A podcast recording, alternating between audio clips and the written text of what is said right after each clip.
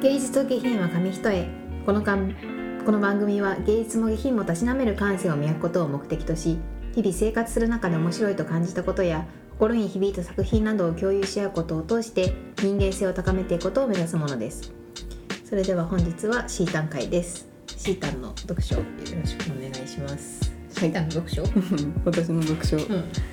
今回は、えー三島由紀夫の「行動学入門」っていうえー。三島さん。三島さんこのなんか行動に、まあ、関して書かれたエッセイなんだけどそのいろんな考え方をねいろんな観点からで今回はその中からその「行動の心理」っていう章を読んでのあの感想というかまとめをしたいと思います。でこの章は内容もすごく面白かったんだけどラストの表現が大好きで何度も読み返してしまったっていう感じででまあじゃあまず内容からなんだけど簡単に言うとその行動しようとするってまあなんか目的があると思うけど決めた時その実際にじゃあ行動する何時間か前にまあ人ってこれから自分が行おうとしていることに、まあ、思いを馳せるかなというふうに言っててでそこでその感じる感情って分からないっていう感覚だと思うんだけどでこの分からないっていう感情が、まあ、人々を魅了しで同時にまあ不安も与えている。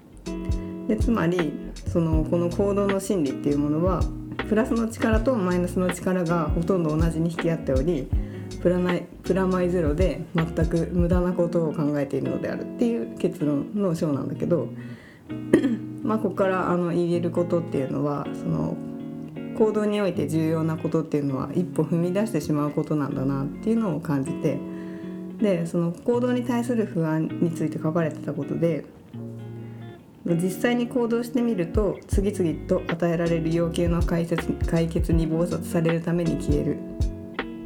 そして何度も訓練するうちに楽なものになっているっていうふうに書かれててその確かにやっぱその行動している瞬間って目の前のことにいっぱいいっぱいで何かに不安を感じている暇ってないなって思ってそうやってその目の前のことに集中して気づいたらその前はできなかったことができるようになっていたっていう感覚をなんかもう最近久しく感じてないなと思って、まあ、何かに挑戦してみたいっていう気持ちがこの章を読んでなんか湧いてきたのでよかったなと思いました。でその冒頭で言ったそのこの章のラストの表現が大好きっていうことなんだけど何かっていうとそのこの章ってその今話した内容をそのヘリコプターの訓練の例ををヘリコプターの訓練を例に解説されてるんだけどもうヘリコプターって普通の人乗らない乗らないじゃん。そのましてその訓練だから観光目的ではなく着陸できない場合を想定したっていうかなりいかつい感じの例なんだけどだからその読んでいて自然と想像されるのってその凛々しい男の人が飛んでいるヘリコプターから降りてくるみたいなそういう情景だったんだけど、まあ、そういうその訓練っていう行動の様子をその心理を交えて説明していた最後に書かれていた表現で青空にホホバリングするヘリコプターから夏草の緑の上平気で降り立っているのである。そこで初めて我々は行動家らしい微笑を浮かべて友達のところへ駆け寄っていくのである。っていう終わり方なんだけどなんかこのギャップがすごく好きでやっぱそのヘリコプターの訓練終わるの待ってる友達がいるんだみたいなそういうとことかあとその行動家らしい微笑っていうなんかまあやっぱ想像できるのが子供が何かできて嬉しそうにしているみたいなそういうちょっとその誇らしい表情かなっていうふうに想像して、まあ、その強そうな男の人っていうのが、まあ、そんな嬉しそうな顔をして友達のところに駆け寄っていくっていうそういうギャップがすごくいいなっていうのでやっぱり三島由紀夫の表現が改めてすごく好きだなっていうふうに思った章でした。まあ、この他の章も結構なんかあなるほどなとか結構その自分が行動する上で役立ちそうな考え方が書かれてたんで、まあ、またあの長編を読んでる間に紹介していこうと思います。以上です。行動が大事だとそうそうそう行動がこの章もそうそうだけどやっぱ、まあ、不安もあるあって動けないっていうよりは、まあ、やり始めちゃえばやっぱなんとかなるみたいなのがねそうだね。すごい。そうあと面白かったのが結構その構造私がこの本を買おうって決めたのがそのやっぱちょっと立ち読みして大体いつも選ぶけどその行動の美学みたいな行動の美っていう章の内容が結構面白くてそう。そうそうそれもだから後々紹介したいなと思うけどなんかいろんななんか行動をすることに対してなんかあそういう観点でやったらちょっとその目的を達成する以外にもなんか楽しめるかもなっていう、うん。結構その人生全般において学べる本だったなっていう。なんかそのこう一歩踏み出すみたいなので、うん。ちょっと思い浮かべたのが今度紹介しようと思ってる「スイッチ」っていう本があるんだけど、うん。それも結構なんかそれどちらかというと行動心理学みたいなことが書かれた本なんだけど、でもその一歩踏み出すためにあのできることみたいなので、うん。最初のその最初の一歩をもう決めるっていうのでそれさえ決めれば、うん一歩踏み出した後にちゃんとこう軌道に乗っていけるみたいな話で本当に小さい話で言えばあー今日夜勉強しなきゃなっうんうん。て例えばな行動夜勉強したいしたいけど面倒くさいなみたいな時は例えば最初の一歩としてあの、まあ、ちょっと話ずれるけど、うん。まずはあの1問だけ解くとか。あそれかまたは参考書とテキストを机の上に置くとか。なんかそこの勉強するまでの前の一歩を描くとうん。行動って、うん。あの行動するハードルが下がるっていうのが書かれていて。確かにぜやるかやらないかのうん。0かうん100じゃなくて、01にしちゃえばね意外と確かに234ってうん。自然といけたりするもんね。一歩踏み出したなみたいなことある。最近。最近でも。最近。最近踏み出してないね。そうだね。でもなんかこの間のそのあの前回ポッドキャストを撮った後に、そのなったんがそのキャリアコンサルタントの今勉強をしてるからっていうので話聞いてもらったのね私が。でそれでその私の悩みはその一歩出してみ一歩踏みなんか小さな行動でもいいから起こしてみると変わるかもねっていうアドバイスをいただいて それで結構あなんかその仕事中とかに ああのそれを結構頭に思い浮かんでそうあのあ確かにあの本当にちっちゃいことからやってみようかなっていうのをねそれは大きな気づきだったな。そうなんですよ。しーちゃんにやったんですよ。ちょっとキャリアコンサルタント。今勉強中なので、うん。面談の練習をねしてもらったんですけど初めて友達にやったので、うん、ちょっと面白い感じになりましたけど、うん、すごい上手だった。なんかあの敬語で行くかタメ語で行くかでも相談者だしなそうでもお互い敬語でやったよね。はじめはじめましての想定みたいな、皆さんもちょっと試験受かったらうん、キャリアの相談もお待ちしてます、ちょっとこのラジオで、ね、練習で、うん、試験受かる前でもさ、うん。練習で募集して。ラジオで答えていきたいと思います、うん。お悩みを。いいね。キャリアね。うん何も考えてないの？最近は。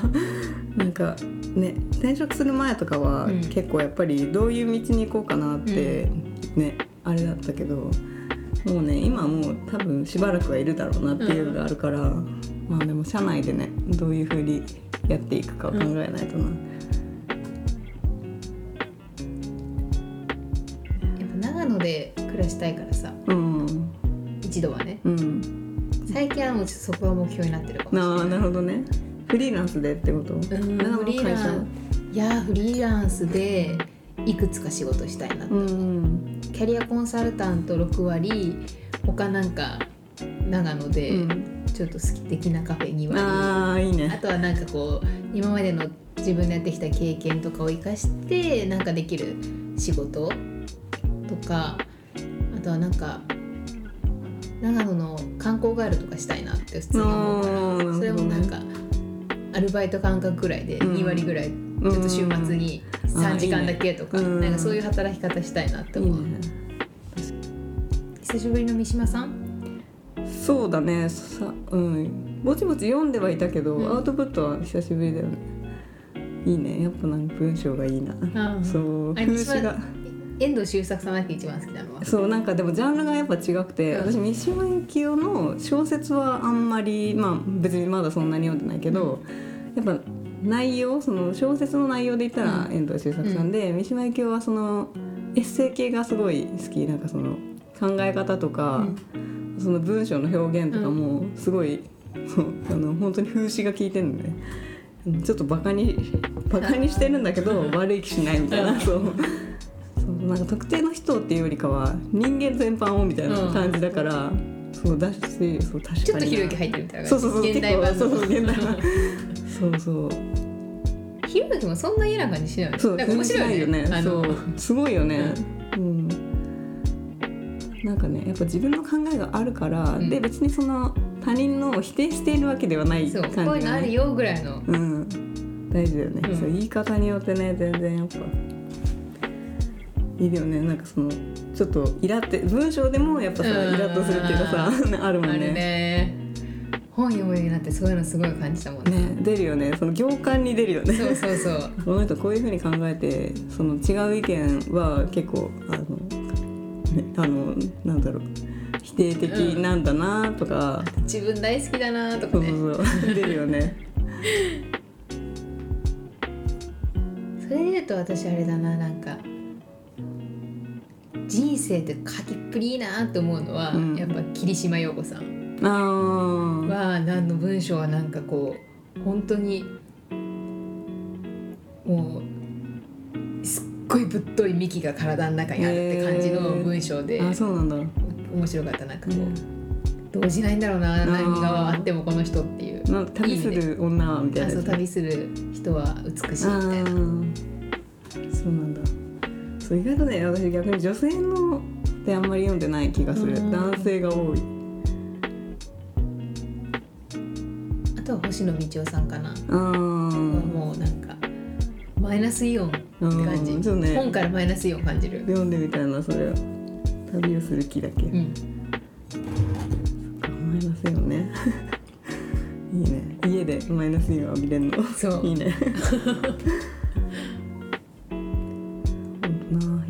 本は山ほどあるけど読書にかけてる時間も少ないんだけど だけどなんか本当に選ばないと読み切れないなってうん。やり始めてすごい思った、そうだね。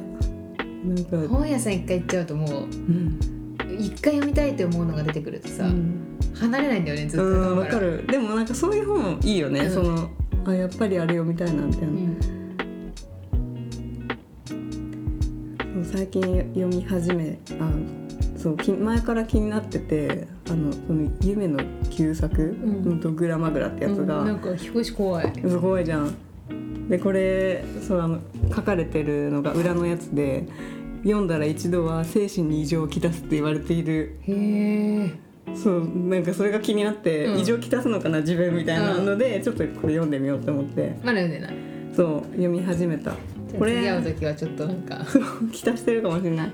これさずっと私んこの夢の旧作を見るたびに、前のさあの多分バイトの話の時になったのあのメスとオスの話をしてでそのオスの名前まあその間のさ「の」と「ひさ」の字が、うん。あのそう一緒だから。そうだね。そうこれでいつも「え本出したの?」って そのパッと見名前を見るたびにうん。思い出す、なんか。あなんかよくさ言葉ってさ一番最初と最後が一致してるとさ、ーその中の字が入れ替わってても、うん。うんパッと見で理解できるみたいな意味じゃんうん中の2つとかでもそうなんだなって思って。あー確かにそう見えるな、ね見えるよね。とこの夢が漢字似てるよね。ああそうか似てるからかなそれもあるかも。全体的なバランスがね。旧作さん。夢の旧作さんそう旧作さん結構10年かけて書いた小説らしくてへそうこのこれを書くために生きてきたって言ってるのって すごいね。で精神異常をきたすのね。そう。気奇になる作って書いてあるもんね。ね。読書会の大きな話題を呼んだが常人の頭では考えられぬあまりに奇抜な内容のためなんとかなんとかが相反し 相高橋今日に至る今日に至るも変わらないとであの裏に書いてあります、楽しみにしていくわ、うん、奇声発しながらやったりしないでね。嫌だね異常じゃんでもいい宣伝になるよね。まあ確かに。あこうなるんだ。ね裸でうちに来たらどうしよう。やばいね。たどり着くまで捕まってるか。来ないなと思って。ああれ読んだからかみたいなね次は？何？次はね私はね、ちょっと星野道夫さん系なんだけど、うん。石川直樹さんっていう、うん。あの登山登山家っていうかなんか冒険家写真家の人でまあいろいろあのこの方も星野道夫さんとか、うん。こう上村の上村直美さんだっけとかうん。にいろいろこう影響を受けた方で、うん世界中の山登ったり冒険したりしてる人の著書で、でなんか北極圏とかいろいろこう旅した時の話が書かれた本を紹介しようかなと思います。なんか面白いね。全然違うもんね。全然違うね。本当に私もね今のこれシータの見ながら全く違うなと思って。なんか本屋には私めちゃめちゃ行くから、うん。結構その本見てる気はするんだけど、うそうなったんの持ってくる本は 見たことがないうん。多分行かないエリアなんだそうろうなってなんだろう思うね。だってこれあそこで買ったもんあの品川のあそうなんだ。ペーパーブックス。おー見ないわ。そうでもあそこありそう。なんかそういうんそうそう。うジャンルね、旅系とか、うん。なんかやっぱこなんかわかるよね本当に、うん興味すっごい最近なんかそれがね感じるうんね、本は出るよおね互いの興味関心の矛先がうん。全く違うことがすごい面白いなと思う、ねいいよね。そう、ね。一緒は一緒でいいかもだけど、ね。違うのも違うのがいいよね。そうやっぱ聞けるから、うん、2人でやってるからこそね。ね。違うっていうのがいいよね。そうね。まあ、同じのをやってお互い感じたことでもそうそう深め合うみたいなのもね、いいけど。ね。タイミ人生のそのタイミングによってもねね。選ぶの変わるよね。あーそうだね。23年前とか全然文学系とかは全く興味なかったし、うん。変わっていった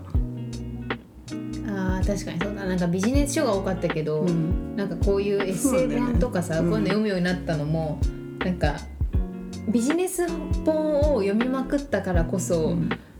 あのハウツーはそこで得て、うん。でも心の豊かさとか得るにやっぱりこういうなんかね,、うん違うね。文学とかそういうのをやっぱ読むのが必要なんだなってこう身に染みてうん。感じられたのはうん。この1年の大きな成長だなって思うよね。ねそのなんかなんかの目的のある本じゃなくうんて、ただ自分が好きで楽しいみたいな。ね、でそれはやっぱね心の栄養につながるのがすごい実感するよね。感じるよね、うん。そう思うわ。